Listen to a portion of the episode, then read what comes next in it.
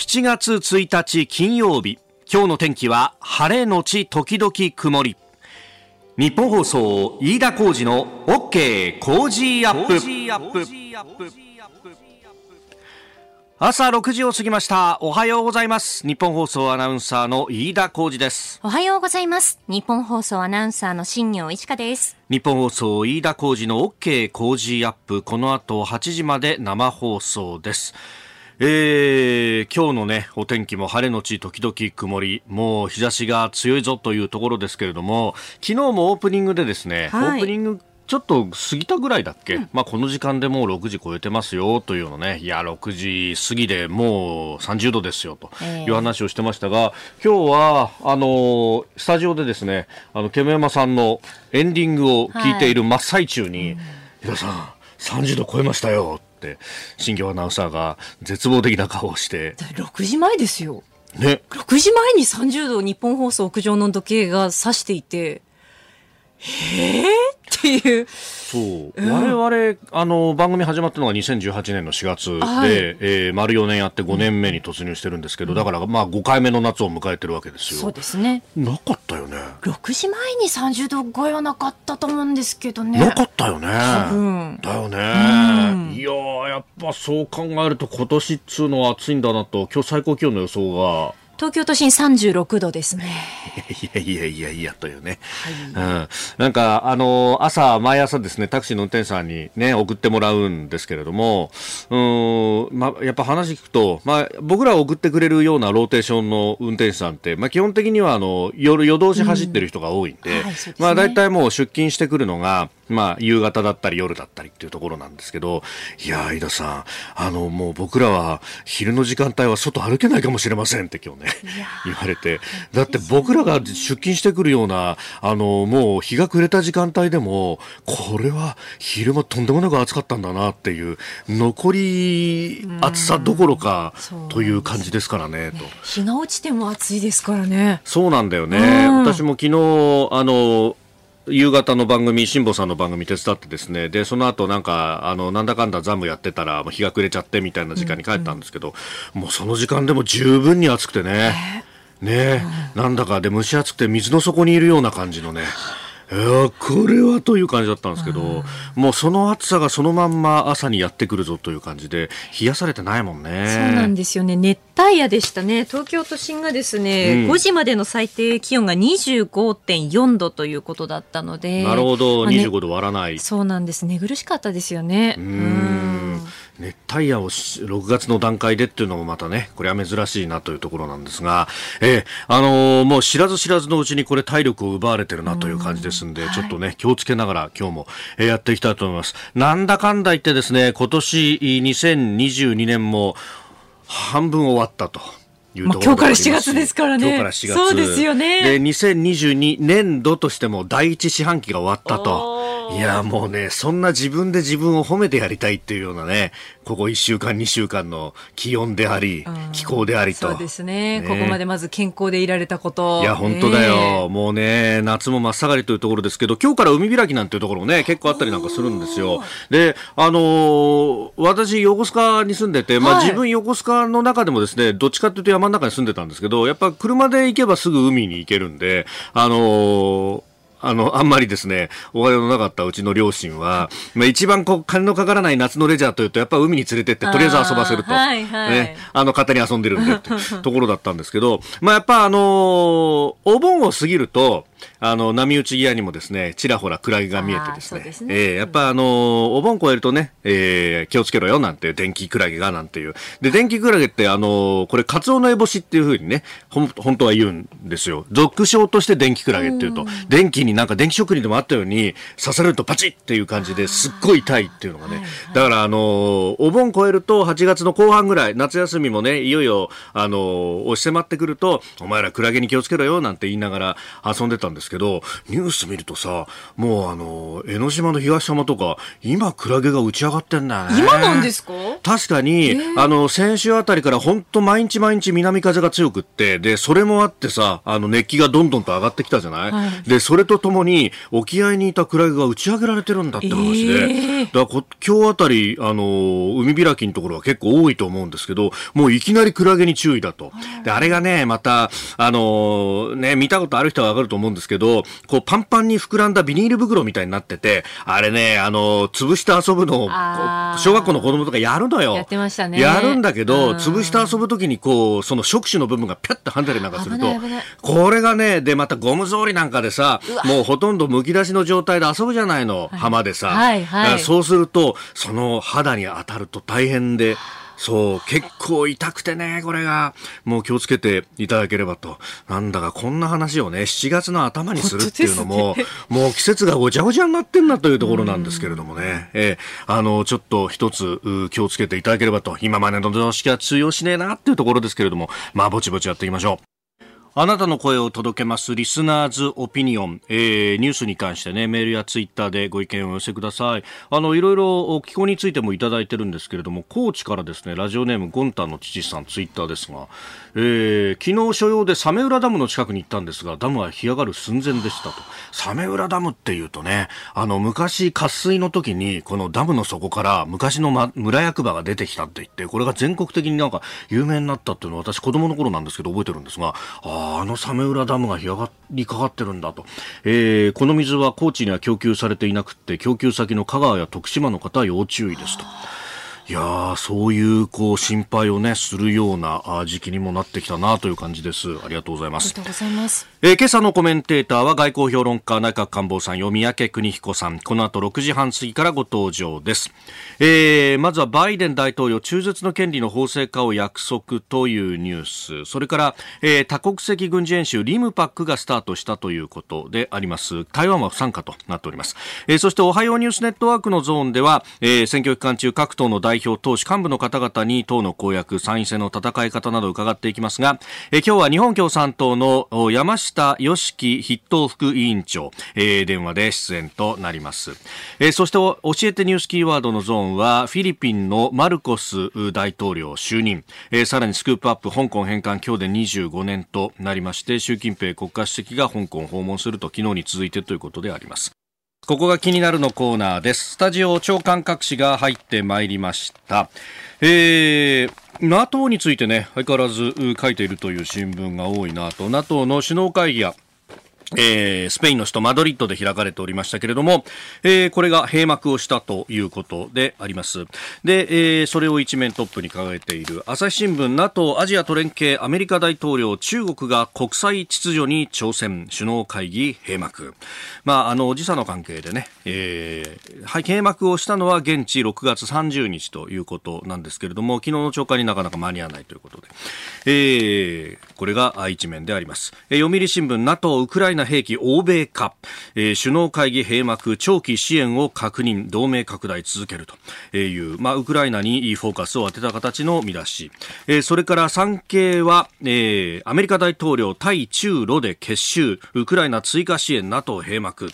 えー、アジアについて中国についてというところも書いています、えー、という、まあ、3、えー、詩はこの NATO についてで一面を書いてきていると、まあ、この大当たりの話、えー、プラスしてね、あのー、このアジア太平洋地域ではリムパックという多国間の、まあ、軍事演習がスタートしておりますので、まあ、その辺も含めて、えー、三宅さんに後ほど解説をいただこうと思っております。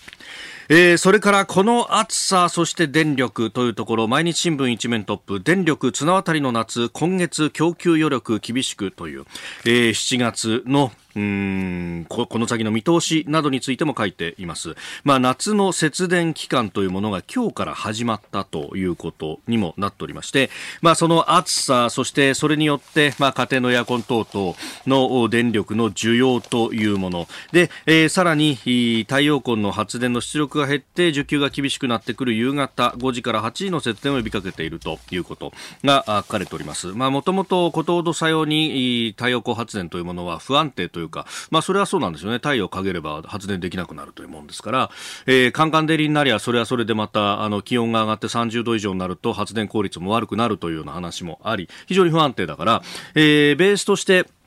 確固たる電源を確保していないとなかなか難しいですよねということが言われていたんですけれどもそのベースの部分の電源というものが、まあ、あある意味これが無駄じゃないかということで削られ続けてきたと、まあ、それを削ることによって電力が安くなるんだというような主張もあって、まあ、それは平時はそれで回っていったんですけれども一旦こういうことになると、えー、回らないんじゃないかというところになってきて。でこれを広域的にあ他の地域から電力をいただいたりであるとか、あるいは姉崎火力のような、えー、かなりもうベテランの火力発電所をもう一回動かしたりだとか、あるいはあの関西電力の美浜原発の3号機のように、えー、もともとは点検をして10月に再開するものだったのを8月まで前倒しをしたりだとか、まあ、要するに現場の人たちの本当に血の滲むような努力によって、今ようやっと回しているというのが現状なんですけれども、まあ、あの、そこの部分よりもですね、毎日新聞はどちらかというと、えー、停電になったら困るよと、そういうところを多く、停電困る企業不振、えー、という三面の総合面ではね、えー、一面に続いてそんなことが、えー、電力供給増、秘策なしと書いてありますが、えー、秘策がないっていうか、じゃあこれは構造的な問題なんだから、そこの部分をね、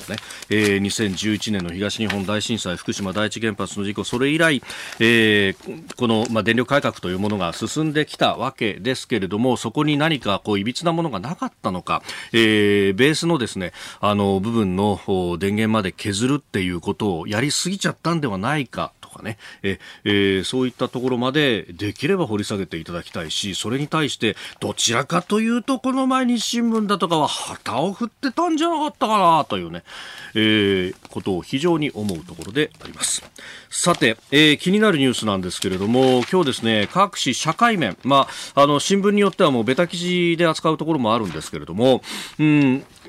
えー、これは朝日の大社会面ですが、えー、給付金性風俗除外合理的東京地裁判決国の裁量の範囲という。持続化給付金というものがありました。新型コロナの、まあ、経済的な対策というところで、まあ、一番最初にやったのはあ飲食店に対して休業保障のような形で協力金を払うと、まあ、これはあの各自治体がやりましたけれども、まあ、あの飲食店以外だっていろんなサービス業だとかが傷んでるんだと。でいうところでその傷んだ業種に対してですね、えーまあ、給付金を払うというものが、もうこれ、新型コロナ始まってすぐでありました。2020年の、確かゴールデンウィーク明けぐらいからこの制度、あ、ゴールデンウィークの直前ぐらいだったかな？から、あの、制度スタートしたと思います。で、これかなり審査を簡素にして、とにかく、あの、困ってるところにまずお金を届けるんだっていうのを優先していた。あの当時、私もここでも話したと思いますけれども、これ、まあ、あの、審査も簡素であるし、うん、それによってね、えー、まあ、怪しい感じで、えー、この給付を求めるというような、え、人たちも出るだろうと。で、そういうのも覚悟の上で、とにかくまずはスピードを優先するんだということで、えー、やると。で、そこの部分のこの政府の覚悟というものは、あの、この有事に関しては私は、あの、評価すべきだというふうな話をしましたが、一方で、え、ここでですね、あの、政府属事業者、まあ、具体的に言いますと、関西地方のデリバリーヘルスの運営会社が、え、今回回訴訟をしたわけなんですが、えー、持続化給付金をですね申請したんですけれども支給対象外にされたと。で、えー、支給対象外にされたというのはこれあの法の下の平等に反するんじゃないかと、要するに、なりわいによってこれ差別するのかと、困ってるのはどんな業種だって一緒じゃないかと。いう話だったんですけれども、えー、これに対して東京地裁昨日の判決では合理的な区別で違憲とは言えないというふうに退けたということなんですね。で、これに対しては、えー、原告は不服だということで即日控訴をしたということで、まあ、この先は議論は、えー、東京高裁に移るというわけなんですが、まあ、その判決のですね、まあ、理由について、えー、この政府属業というものは大多数の国民が共有する性的道義観念に反し国が許可するという形で公的に認知するのは相当ではないという考えに基づく、えー、区別であって合理的な理由があるというふうに指摘をしたと。いやそもそも論としてですね人のなりわいをうん政府に線引きされるということそのものにまず違和感を覚えるんですけれども、えー、結局ですねこれあのまあ、で、そう、そういう、こう、もともと、まあ、ある意味、えー、政府、あるいはこの、まあ、今回のこの岡田幸人裁判長の、まあ、あの、頭の中ではですね、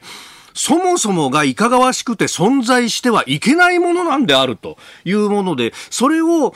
あえて、えー、存在を国が許可する形で公的に認知しているものではないから、ね、えー、届け出制で、こう、そもそもは、あの、存在してはいけないものが存在してるんだから、それに対してお上が給付金を払うとか、えー、そういうようなことは、えー、できないと、やらなくてもいいんだというようなですね。いや、こんなあからさまな判決っていうのはちょっとびっくりしたなと。で、結局ね、そのコロナ禍で、そもそも論として、あの、感染のね、えー、経路と、どこまで科学的な整合性があるのかという中で、えー、飲食店、あるいは、あの、お酒を出す店っていうのが、あるいはですね、酒飲みそのものも何か、あの、目の敵にされたようなところがありましたし、えー、そしてその一連の流れの中でですね、この風俗業の話もあるし、あとは最近あの、底辺の仕事ないくつみたいのが、こうネット上で出て、いや、かからさまなこんな職業職業差別していいのかっていう話が出ましたけれども、あの、なんかで、えー、ここのところそういう清く正しく美しいものでないと世の中に存在しちゃいけないのかみたいな、えー、風潮が、ね、なんとなく気持ちが悪いなと思ってたところに、この判決はいくらなんだってと、それは控訴するだろうということですし、え、えー原告側は職業を貶める判決であると、えー、裁判所がそう言ったと、世の中から後ろ指を刺されている、だから諦めろと、えー、判決、えー、職業を貶める判決だと。いうふうにですね、判決後の会見で原告のコメントが読み上げられたということですけれども、いや、あの、これね、えー、世の中のなんかこうね、えー、劣情を煽るような職業は、じゃあ存在しちゃいけないのかと、我々ラジオだってね、あるいはマスコミなんてのは、ある意味そういう部分もあるわけですよ。だからそれに対して、これ、あの、政府が線引きするような、あんたらそんな偉い立場かと。いや、私ね、これは本当に驚く判決だったなと。えー、東京高裁、どういった、まあ、今後、議論していくのかっていうのを見ていかないかんなというふうに思いました。ここが気になるでした。この時間からコメンテーターの方々ご登場。今朝は外交評論家、内閣官房参与、三宅邦彦さんです。おはようございます。おはようございます。よろしくお願いします。よろしくお願いします。さあ、まずアメリカの社会についてなんですが、はい、中絶の権利をめぐって世論が割れている、うん、まあ、最高裁判決が出たということで、これ、この判決どう見ればいい？ですか、うん、これをね、あの、もちろん、日本と、にも似たような法律があるわけですよ。ね、えー、ありますからね。えー、その、うん、で、根本的に違うのはね、はい、日本では母体をどうやって守るか。うん。えー、という、まあ、いろいろ議論があった末ここまで来ましたよね、はい、だけども、アメリカではね、この中絶の問題というのは、え。あの母体を守ることももちろんそうなんだけど、うん、まず宗教なん信仰の問題なんですよね。信仰、えー、要するに、中絶はしちゃいかんのですよ。うん。自然に生まれて神からいただくものなんだから。命なんだからと。あの、はい、率直に言えばね、そうすると、それを信じてる人たちから言えば、とんでもない話だし、はい、ただもう一つ大事なことは、今回の判決というのは、はい、1973年に、その中絶について、えー、憲法上の権利だと。はい憲法上の権利ってことは、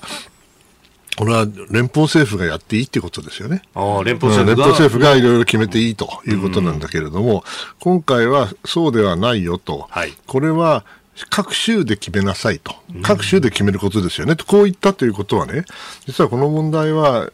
信仰の問題でもあると同時に、はい、アメリカの連邦制度そのものに関する問題なんですよね。つまり、えー、要するに、えー、連邦政府が何でも決めていいのか、そんな権限があるのかと、こういう話ですよね。はい、そうするとね、このアメリカって国は面白い国でね、えー、まあ、簡単に言うと、同時に北部にピューリタンというか正教徒、はい、ね、迫害から逃れてきた人たちが行った、はい、そして南部ではプランテーションがあった、まあ、あの簡単に単純化すればね、えー、そうすると南部の人はプランテーションで奴隷を使い、しかし、まあ、敬虔なキリスト教徒、そして北部は敬虔なキリスト教徒は同じなんだけれども、はいこれでも、どっちかというとリベラルですよね、そうなるとね、そのアメリカの社会っていうのが常に保守とこのリベラル、まあ、単純化したくないんだけど、ね、揺れてきた、それがその今回ね、あのやっぱり揺り戻しがあった1970年代頃からアメリカの保守化が始まったと普通言われてるんだけども、50年代、60年代が、60年代が一番リベラルでしたよね、公民権運動があった。その後ね、徐々に徐々に保守化していって、それでここまで来たっていうことですよね。ですからその意味ではね、アメリカの社会がそのものが、はい、そして連邦制度そのものが、やっぱり、なんていうかな、議論され、そしてそれが焦点になっていると。それにその信仰の問題が関わっているということで、非常に複雑かつ非常に重要な問題なんで、日本とはちょっと雰囲気が違うなという感じがしますよね。まあ、そういったものを下敷きにして、アメリカが意思決定をしてくるというところ、これ大きく変わっていく可能性のある重要な判決だと思います、まあ、そのあたりも頭に入れながら、えー、ニュースを見ていきたいと思います。今日も8時までお付き合いいただきます。よろしくお願いします。ここでポッドキャスト YouTube でお聞きのあなたにお知らせですラジオ局日本放送飯田浩司の OK コージーアップ。週末増刊号を毎週土曜日の午後に配信しています。1週間のニュースの振り返りこれからのニュースの予定。今週の株式市場のまとめと来週の見通し今注目の銘柄を深掘り解説してお届けしています。後半には Cozy upコメンテーターがゲストと対談するコーナー。今月はジャーナリストの峯村健司さんと元航空自衛隊空将で麗澤大学特別教授の織田邦男さんの登場です。日本を取り巻く国際情勢そして安全保障などをテーマにお話を伺います。週末もぜひチェックしてください。あなたと一緒にニュースを考える飯田浩二の OK 工事アップ。この時間からコメンテーターの方々と7時をまたいでニュースを掘り下げてまいります。えー、今朝は外交評論家、キャノングローバル戦略研究所研究主幹、三宅邦彦さんです。改めまして、おはようございます。おはようございます。よろしくお願いします。お願いします。えー、まず株と為替値動きをお伝えしておきます。30日のニューヨーク株式市場ダウ平均株価ですが、えー、前の日と比べて253ドル88セント安い、えー、3万飛び775ドル43セントで取引を終えました。ハイテク銘柄中心ナスダック総合指数は149.15ポイント下がって1万1000飛び28.74でした。一方、円相場1ドル135円80銭付近で取引されております。えー、ダウ平均株価反落でした。えー、アメリカの5月の個人消費支出で、えー、消費の伸びが鈍化しているということが出てきて、えー、景気が減速しちゃうんじゃないかという懸念が強まったということであります。えー、では、この時間取り上げるニュース、こちらです。多国間軍事演習リムパックがスタート。台湾は不参加。アメリカ海軍主催の多国間海上訓練環太平洋合同演習リムパックが29日ハワイ沖などで始まりました。8月4日までの予定で日本やオーストラリアイギリスなど26カ国が参加しアメリカは各国と連携して中国の脅威に対処する姿勢を打ち出す方針となっています。なお台湾は参加しないということです。台湾について、えー、アメリカ議会はこのリムパックに参加させるべきだというような、まあ、アメリカはね、あの反中の議員多いですから、はい、しかし、まあ、そう簡単ではないわけですよね。うんうん、まあ、リムパックというと、私の経験だと、確かに2年に1回ぐらい開かれていて、はい、まあ、規模はそもそも大きいし、あのまあ、太平洋を中心とした海洋国家がね、えー、集まってやってるものですけど、まあ、しかし、うんこれ、それ自体は、あの、なんていうのかな、結束をね、はい、えー、示す意味では政治的にも軍事的にも意味がないわけじゃないけども、じゃあこれ台湾を不参加っていうけども、今回のように、ええ、うん台湾問題がかなりクローズアップされてきて、で、どうなんだって言われたらね、いや、僕は詳しくは知らないけども、リンパックが別に台湾有事を想定としたなんか作戦計画に基づいてね、うんうん、それであのみんなでこう、物体してなんかやる練習をするとか、そういうどのくらいその実質的なものなのかと言われれば、そんなものでは僕はまだないと思うんですよね。アメリカがその台湾に対してどのような関与をするかということ自体、軍事的関与をするとは言っちゃったけども、はい、じゃあ本当にあの米軍が動くのかいなんとかっていうのは、これはまた別の話だと思うので、うん、まあその意味では、あの台湾が今参加しなくたって、はい、えー、したってね、その、なんていうかな、軍事体制として急に何か大きくものが変わるとは私は思っていないんです。ただし、本来参加したらそれは 大変ですよ。ええ、中国は猛反発するよね。え、ただ猛反発したからってそれでどうだって話なんですけどね。うん、あのあなたはあなたは静かにしてれば何の問題もないんだからね。まあ、かつてはね、参加したことあってそう、なんか物変えようとするからこっちは困る、困ってるんで、うん、今まで通りならそれでいいんですよということなんだと思います。まあ、その意味では、あの、はい、大きな動きではないと思います。むしろ大きな動きっていう点では、NATO ですよね、今回の。会議ですか。うん、やっぱりね、皆さんにぜひ理解していただきたいのは、はい、今までね、そのヨーロッパ、まあ、サミットも含めてですけれども、うん、あの中国の問題をね、サミットの政治文書の中に入れるとか、はい、それから懸念を表明するとか、名指しをするとか、これ大変だったんですよ。10年前、僕、あの少し覚えてるけれども、はい、とにかく最後の最後の最後です。長い長い長い長い政治文書のね、うんサミットの、ほんの最後にちょこちょこっとこう南シナ海のことが書いてあって、中国かなって言ったら中国って書いてなくてとか、そういう時代があったわけですよね。まして NATO なんてね、はい、中国なんて全然関心がなかったわけじゃないけども、まあ、当時は経済関係がまあ拡大していたこともあったでしょう。で僕はヨーロッパの人たちに必ず言うのは、あんたたちね、うんロシアばっか見てるけど、うちはね、中国とロシアと両方あるの、近所に。ね、はい、オタクみたいに一つじゃないの。と、まあ10年ぐらい前よく言ってたんだけど、今はね、随分変わりましたよね。今回のように、まず日本の首相がね、はい、あの、NATO の首脳会議に出呼ばれると。ええー、パートナーとこれも、まあ、日本だけじゃなくて、豪州とか韓国もでしょ？はい。ですから、それはね、要するに、ヨーロッパの戦域と言いますけど、シアターというんだけども、ヨーロッパの戦域とインド太平洋地域、もしくは東アジアの戦域が、実は密接に関連してるんだ。それは、今や中国とロシアが連携を始めたから、はい、今まで以上にね。という問題意識が、これグローバルにあの拡大しているということは、極めて結構なことで。で日本だけでそのロシアと中国両方あの牽制なんかできるわけ抑止なんかできるわけないんでね一国では、はい、でアメリカと一緒にやるんだけどもアメリカと2つだけでもそれはできない、うん、そしてそれはクアッドがあるからクアッドは軍事同盟じゃないし、オーカスは軍事同盟だけど、はい、そんなまだか始まったばっかりだし。どうしてもあのインドごめんなさい。あのロシアと中国の連携をやっぱり牽制し抑止するためにはですね、はい、強い NATO が必要なんですよ。強い NATO があの今動き始めているという意味ではね、まあ、非常にあの、はい、ああ時代が変わっちゃったなと。10年前とまるで違うっていうイメージを私持ってますね。この強い NATO が、まあ、ある意味、うん、まあ、ロシアを中心に引きつけてくれれば、東アジアロシアのおかげなんですよ。プーチンがあんなアホなことしなきゃね、NATO はあんな結束なんかしないんですから。はい、まあ、このスウェーデンとフィンランドが、そうそういよいよ加盟をすると。そうそう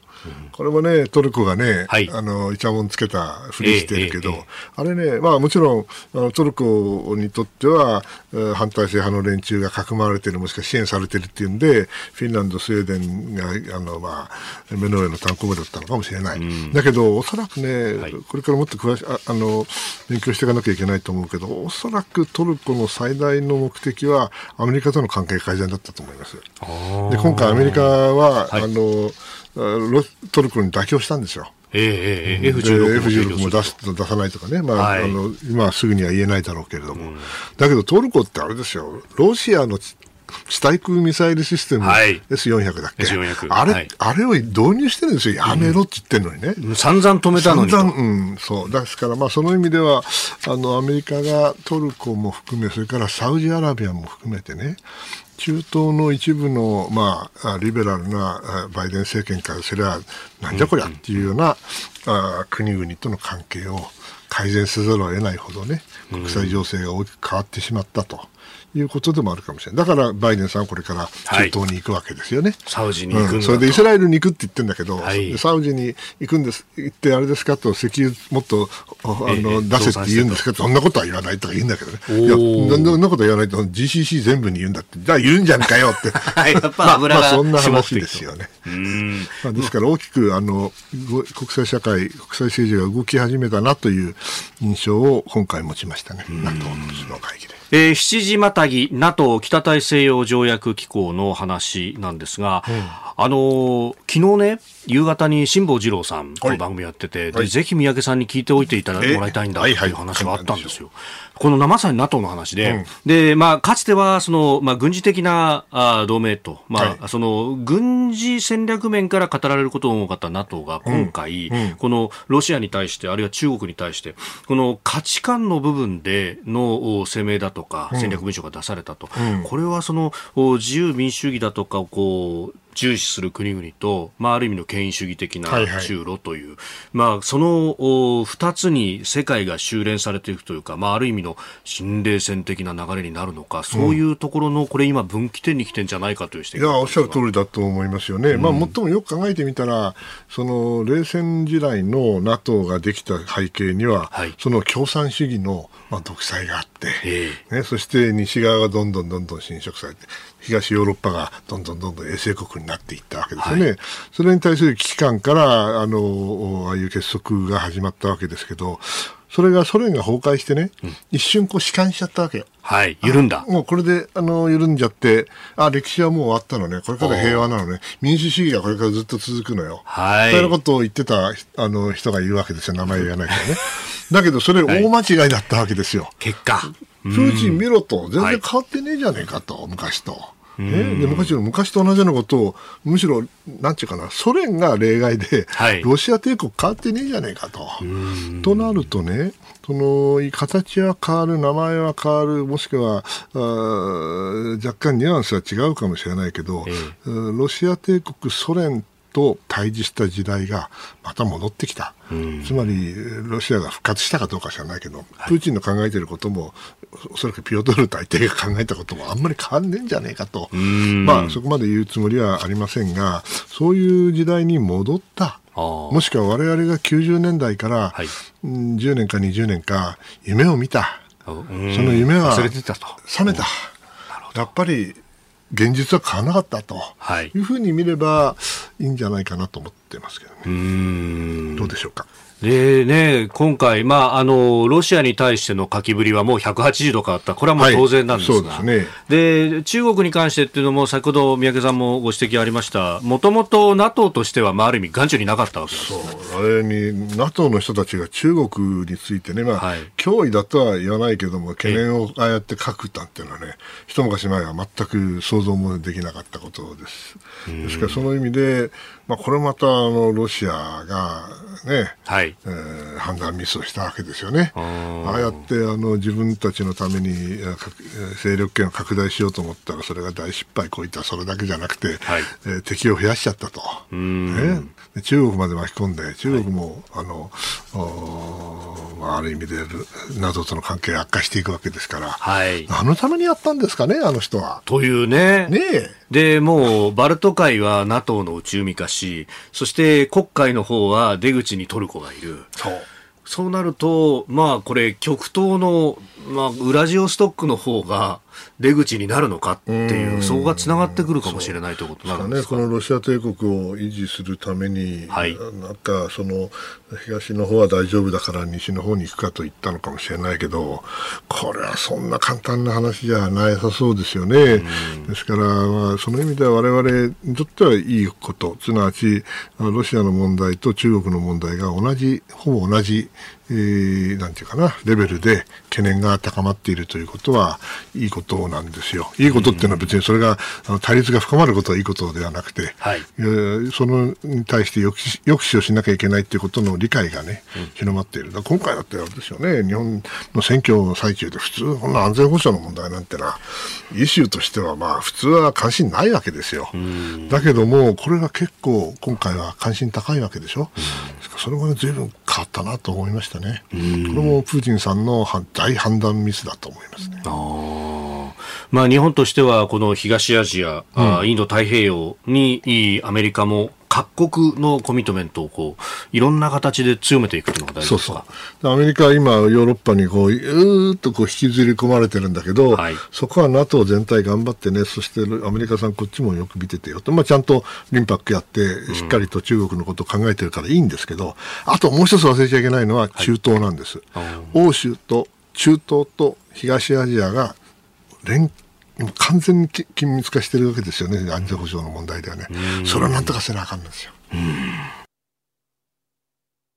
おはようニュースネットワーク。取り上げるニュースはこちらです。日本共産党の山下良樹筆頭副幹事長に、えー、筆頭副委員長に聞く参院選の公約。参議院選挙はいよいよ今月10日投開票を迎えるということで折り返しに入ったというところです、えー、選挙期間中この時間は各党の代表党首幹部の方々に、えー、党の公約参院選の戦い方などを伺ってまいります、えー、今朝は日本共産党筆頭副委員長の山下良樹さんですということで、山下さんとはすでに電話がつながっています。山下さん、おはようございます。あ、おはようございます。山下よしです。よろしくお願いいたします。さあ、あちょうどこの18日間長い選挙戦の折り返しに入ったというところでありますね。うん、ねえー、前半戦振り返ってみて、まずは山下さん、いかがですか、手応え等々？うん、あのー、国民の皆さんの意識がですね、はい、大きく変化するということを感じますね。うん、あのやはり軍事費を2倍にしようっていうことが随分、あの自民党さんの方から出たじゃないですか。はい、GDP の2%と。うん、それでいいのかなと、じゃあその財源どうするのっていうことを、結構冷静にですね、はい、まあ、ウクライナの問題ありましたけども、えー、うん、それでいいのかなっていう空気がですね、出てくるのと、出ているのと、うん、それとやっぱり物価高騰ですね。はい。これがちょっと合わさってる感じがしますね。うん。まあ、やっぱりこう、生活苦しくなってるよっていう声が上がってきますか、うん、そうです。あの、まあ、もともと苦しかったところに物価がドンと上がったっていうことで、余計苦しくなったっていう感じじゃないですかね。うんまあ、そしてね、この暑さもありますよね、これ、選挙戦に影響しますか、えー、いやー、かなりきついです、私。もう昨日あの愛知に行ったんですけど、えー、あのえー、たし39.2度でしたね。えーあの山下さんご自身はそのツイッター等々を見ますと料理しながらこう、はいはい、ねお話しされたりとかってもされていらっしゃいますよね。これ熱中症対策なんか自分で作ったりなんとかってやってらっしゃるんですか？あゴーヤジュースですね。え何ジュース？ゴーヤジュース。あゴーヤジュース。ねえ俺これは聞きます。はあ、え、ゴゴーヤをこれミックスジュースかなんかにするんですか、ゴーヤとバナナとレモン。はあ。これもいろんなところに。の参議院選挙の時は必ず定番です。あ、なるほど。もう、この。協力していただいて。はい。ああ、この時期の選挙の定番。うん。まあ、あの、今ね、えー、安全保障についての話っていうのがありました。その、やっぱ、ウクライナの危機を見て、こう、世論、世論調査などを見ると、国民の皆さんも肌感覚として、これが東アジアに来るんじゃないかということを思ってると思います。これ、共産党としては、どうやってじゃあこの国守ろうっていうような、あの、イメージありますか？あのー、軍拡競争にはまってしまったら、日本は守れないと思うんですね。やはり、あのーこっちが軍事で構えれば、相手も軍事を、軍拡を加速するわけですから、結局、軍事対軍事の悪循環になっていくと、これが一番危ないというふうに思うんですね。そもそもその軍事で構えてる相手にですね、はい、こちらも軍事で対抗するっていうのは、私は幻想だと思うんですよね。そういうことによってこう軍事的な緊張が高まって、はい、一触即発の危険がこう高まりますから、まあ、そういう道では日本は守れないと。やはり政治の役割は戦争を起こさない、戦争を起こさないための外交に知恵と力を尽くすべきだと、そういう立場で。す。うん。外交ということまあ、基本的にはまずは話し合うというところですか、まあ、外交です、話し合うというか、1対1でね、ええ、話し合うというよりも、やはりこの地域の国を、地域のすべての国をこう包み込むような集団安全保障というものを強化する、まあ、国連ももともと2回の世界大戦を通じて、その集団安全保障というものを基本にした、まあ、平和の国際秩序っていうのを考えてるわけですし、はい、構想してるわけですし、えー、あの私たちが今、あの外交ビジョンとして提案しているのは、はい、あの ASEAN ですよね、うん、はい、あのかつてベトナム戦争で隣の国同士が殺し合った ASEAN では、もう二度とこんな悲劇を繰り返してはならないということで、はい、1970年代にあの平和のルールを作ったわけですね。それはあの互いの違いを認め合って独立を尊重し合おうと、はい、紛争、揉め事は話し合いで解決して、武力の行使は絶対に禁止よという東南アジア友好協力条約のルールですけども、あの私、調べてみると、はい、あの、このルールを守りますということで、あの東南アジア諸国連合、ASEAN に加盟した10カ国の間では、1回も戦争は起こってないわけですね。かつて紛争と戦争の絶えなかった地域が、今、台湾と協力の地域に生まれ変わったということで、今、ASEAN はあのこの平和の枠組みを ASEAN、東南アジアだけではなくて、日本や中国を含む東アジア全体の規模で広げようと。いうことで、あの東アジアサミットっていう会議を主催していまして、はい、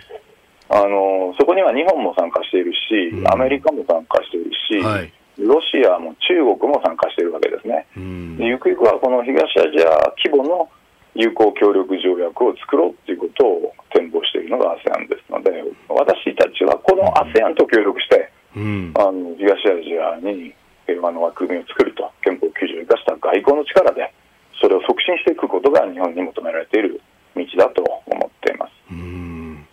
あの今、集団安全保障という言葉も出ましたが、もともとその国連の、まあ、理想とするところは、えー、そういう部分であった。で、その裏打ちとして、まあ、あの、五大国の、こう、軍事力だとかっていうのもあった。で、この結局集団安全保障ってものがなかなか機能しないから、あの、地域的、あるいはこう、有志国で集まって、えー、とりあえずは、あの、まあ、戦争を仕掛けられた場合には、こう、対抗するという形で、集団的自衛権という概念も生まれたんですが、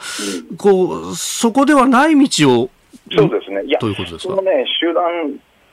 集団的自衛、まあ、軍事ブロックですよね、えーえー、こういう軍事ブロックみたいにこう、その軍事ブロック仲間の外にですね、はい、まあ、いわば仮想敵を設ける、まあ、排他的な枠組みでいきます。と、やはり軍事対軍事になるわけですよ。えー、だからそうじゃなくて、ASEAN は、まあ、国連もそうなんですけど、ASEAN が今あのやってることはさ、さっき紹介したことは、はい、地域のすべての国を、まあ、包み込む、まあ、あの包摂的な枠組みっていうよく言われますけども、えー、まあ、そういう形でですね、まあ、紛争の絶えなかった、戦争の絶えなかった地域は、まあ、対話と協力の地域に変わっていってるっていう、まあ、お手本があると思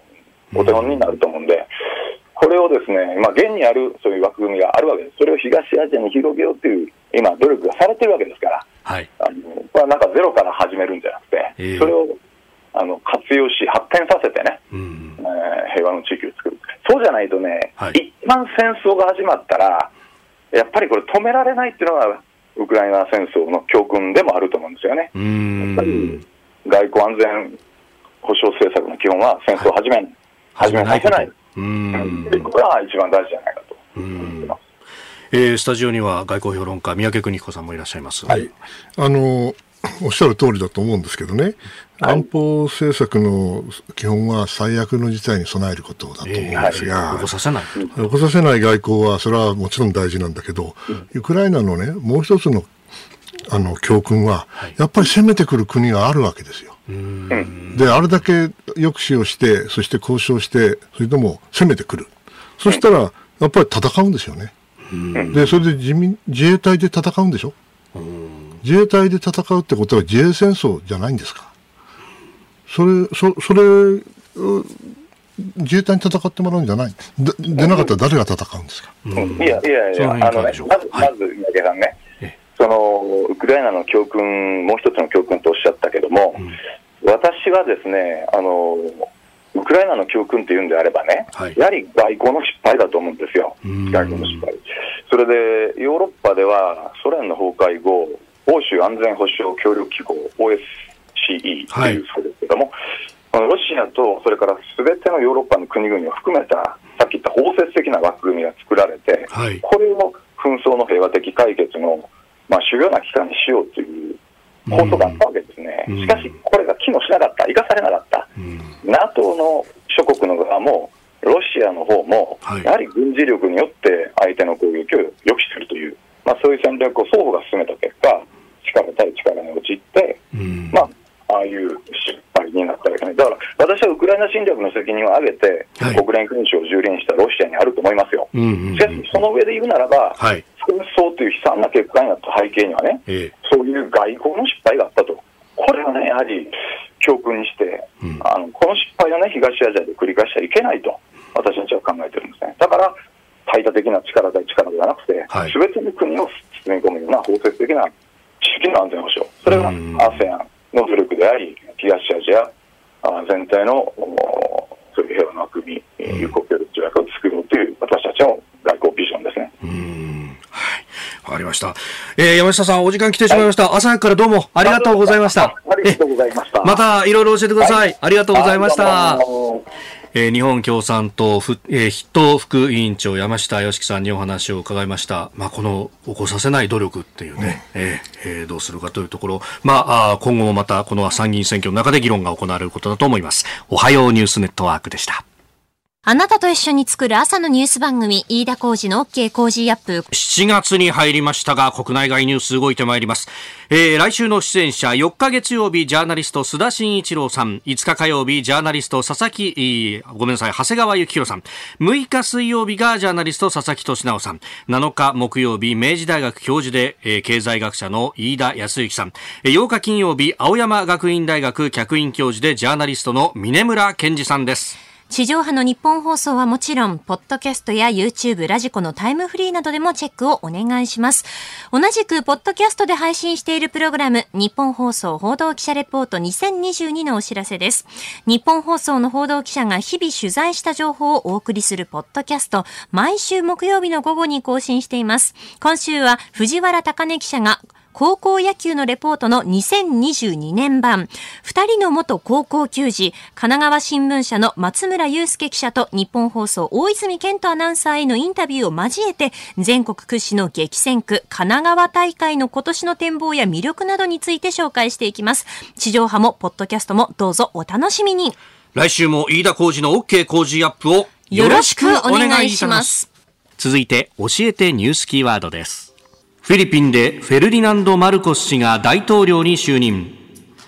フィリピンでおよそ20年間の独裁体制を敷いた故マルコス元大統領の長男、フェルディナンド・マルコス元上院議員64歳が先月30日大統領に就任しました。アメリカが、アメリカと中国がマルコス氏への接近を図り外交競争を繰り広げる中、日本は林芳正外務大臣が派遣されています。南シナ海で軍事活動を強める中国を睨んで、マルコス新政権との関係強化を重視する姿勢を示したということです。まあ、やっぱりそのね、お父様の、うん、ね、お父さんのやってきたことであるとか、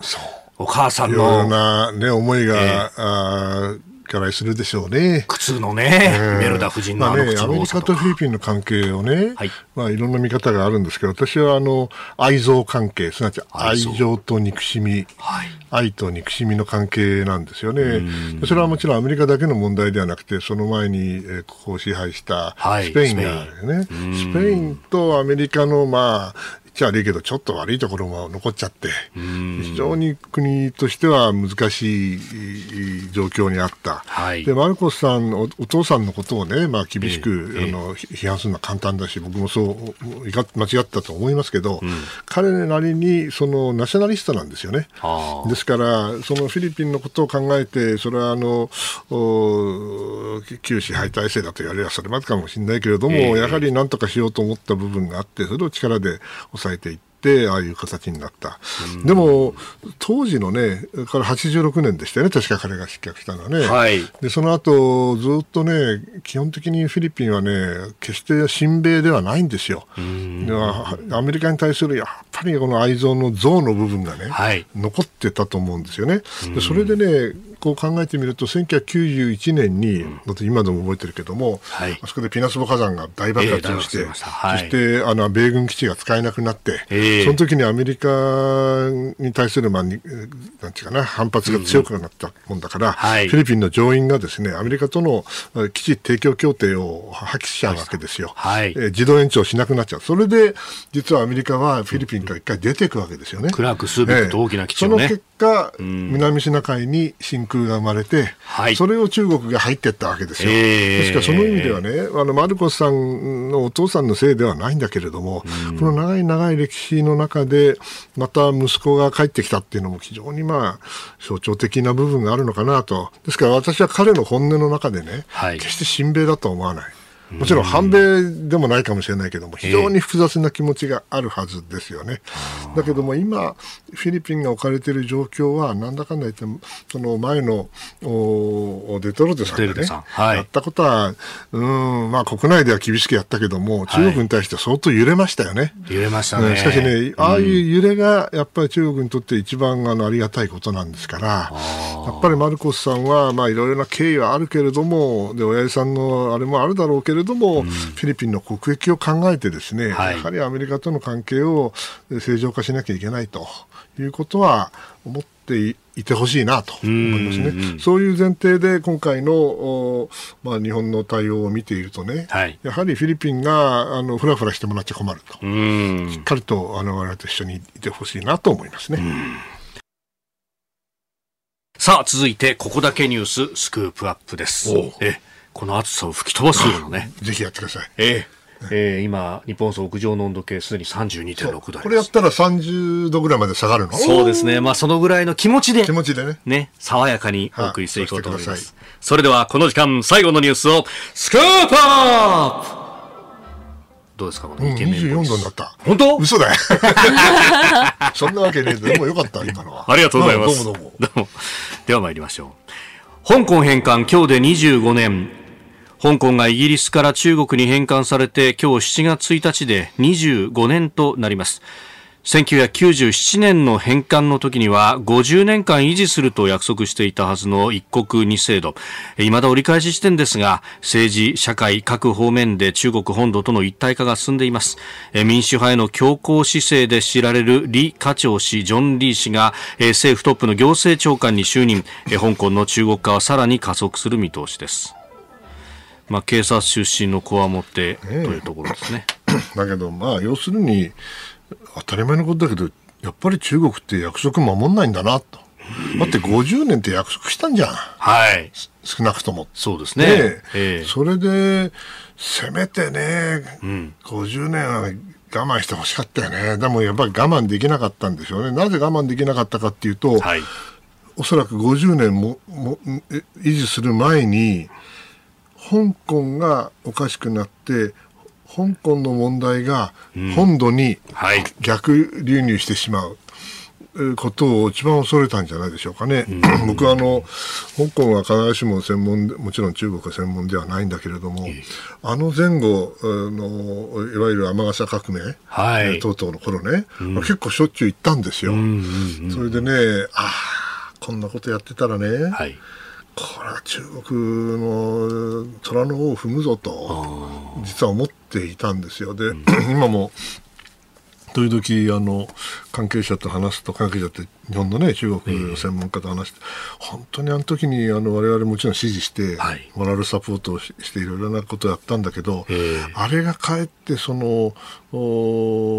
逆効果になってね。もちろんだから香港の民主化を支援しちゃいかんと言ってんじゃないんですよ。だから、はい、あれをやったことによって、うん、中国の危機感が高まって、それで えー、国家なんだっけ、安全維持法、ね、維持法。はい、あれもひどい法律をね、作って真夜中に施行してね、そうでしたね。それでまあ、電光石火でやったわけですけど、あれを見ててね、やっぱり信用できないなと、つくづく思ったのはこの時ですよ。うん。あれやっぱり横で見見て見ててね、辛かったな。だけど今回は、あのー、ね、前の行政長官、はい、え。ー、えー、彼女もそれなりに頑張ったとは思うんだけど、うん。でおおそらくどっかあの香港の両親のかけら残ってたと思うんだけど、それがだめだったと。はい。ね。もう力でやるしかないんだと。ということで、保安長官、保安局長の人を、はい、たという人ですね。まあ、もうあまりにもこう分かりやすくて、うんあ、そうですか、やっぱりそうですよね、と。これで香港終わりますよね、こんなことしたらという気がしますね、やっぱり。まあ、2014 14年の雨傘革命があって、うん、そして2019年、えー、もともとは、うん、中国への犯罪者引き渡し条例の改正というところへの反対であったと。ね。ね、あの当時、三宅さんも、ね、夏に行きましたよね。行かましたし、僕も冬12月に行きましたけど、あの時はまだなんかこう民主のね、息吹というものがあったんですものすごいでっかいデモがあって、あって、うん、それ後ろの方でくっついてってね、はい、俺ら大変だ、こんなことやって大丈夫かなと思ったら、まあ大丈夫じゃなかったですね。うん。ショックだね。まあ、もっとも香港の若い人たち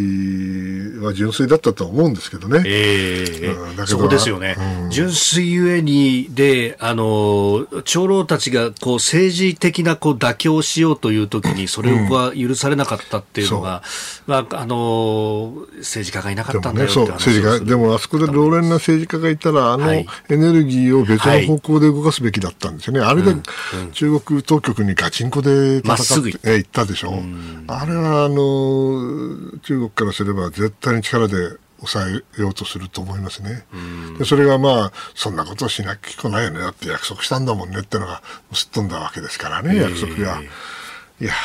ちょっとショック、ショックですね。はっきり言って。まあ、25年だったけど、はい、25年も持たなかったってことですか。で今日のこの、まあ、式典等々、習近平国家主席が出席をするということでありますが、まあ、近隣の深センというところに滞在をし、まあ、式典の時にやってくるという形になりますね。まあね、これから香港がどうなるかいろいろ言われてますけど、はい、やっぱり移民ラッシュがまた始まって、はい、てか前本当にあの大金持ちが賢い人は賢いったら失礼だけども、うん、あの目先の鋭い人たちは逃げちゃった。す、で、に逃げている。だけど、あの、やはり愛着があって、はい、なんとか香港を良くしたいという人が残った。だけど、うん、その人たちももう出ざるを得なくなってるってことはね。そうですね。やっぱりこの李家超氏がトップになるっていうことで、うん、まあ、一つの区切りで出るという人も多いようです。まあ、もともとね、香港で、その政治的自由が完全にあったわけじゃないし、はい、じゃあ、イギリスも偉そうなこと言うけど、じゃあ、植民地時代に民主主義やったのかってやってないですよ。うん、植民地なんだから。ねですから、その意味では、ちょっと、あの、いろいろ複雑な思いはするわけですけれども、しかしまあ、あ、これで今、香港経済が、まあ、その、なだれを打って外国資本が逃げていくわけではないからね、うんうん、まだ当分持つだろうとは思いますけども、はい、おそらく今おっしゃった深センの、ええ、あの経済圏の中に香港が飲み込まれていく過程が、はい、もう政治的にはすでにはそうなんだけども、はい、経済的にもいずれそうなるんじゃないかなという危惧を持ってます。ああの辺取り囲むパールリバー、チューハイデルタというふうに言われますが、香港やマカオだとかも含めての、うん、まあ、そこにどんどん飲み込まれていく形になって、昔はまあ香港のがずっと上でね、そうでしたね。で香港に出稼ぎに行ってたわけだけど、はい、今度は逆だって話も聞きましたからね。うんあなたと一緒に作る朝のニュース番組飯田浩司の OK コージーアップ。ニッポン放送の放送エリア外でお聞きのあなたそして海外でお聞きのあなた。今朝もポッドキャスト YouTube でご愛聴いただきましてありがとうございました。飯田浩司の OK Cozy up。東京有楽町ニッポン放送で月曜日から金曜日朝6時から8時まで生放送でお送りしています。番組ホームページでは登場いただくコメンテーターのラインナップや放送内容の原稿化された記事など情報盛りだくさんです。また公式ツイッターでは平日は毎日最新情報を配信中。ぜひチェックしてみてください。そしてもう一つ飯田浩二アナウンサーが「夕刊富士」で毎週火曜日に連載中。飯田浩二の「そこまで言うか」こちらもぜひご覧になってください。忙しい朝そして移動中ニュースを少し深く知りたい時ぜひ AM、FM、ラジコはもちろん日本放送のポッドキャスト YouTube でお楽しみください。